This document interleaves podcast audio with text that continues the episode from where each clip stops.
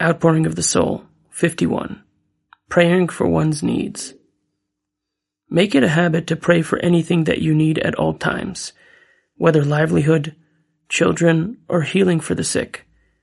No matter what you need, your main plan of action should be prayer. You should then believe in God, who is good to all, as it is written, God is good to all. Psalms 145 9. God is good and helps no matter what a person needs, whether healing, livelihood, or anything else.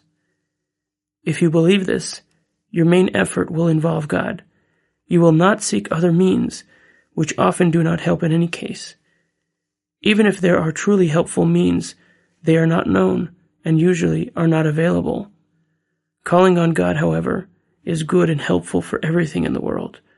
You can use this means at all times, since God is always available.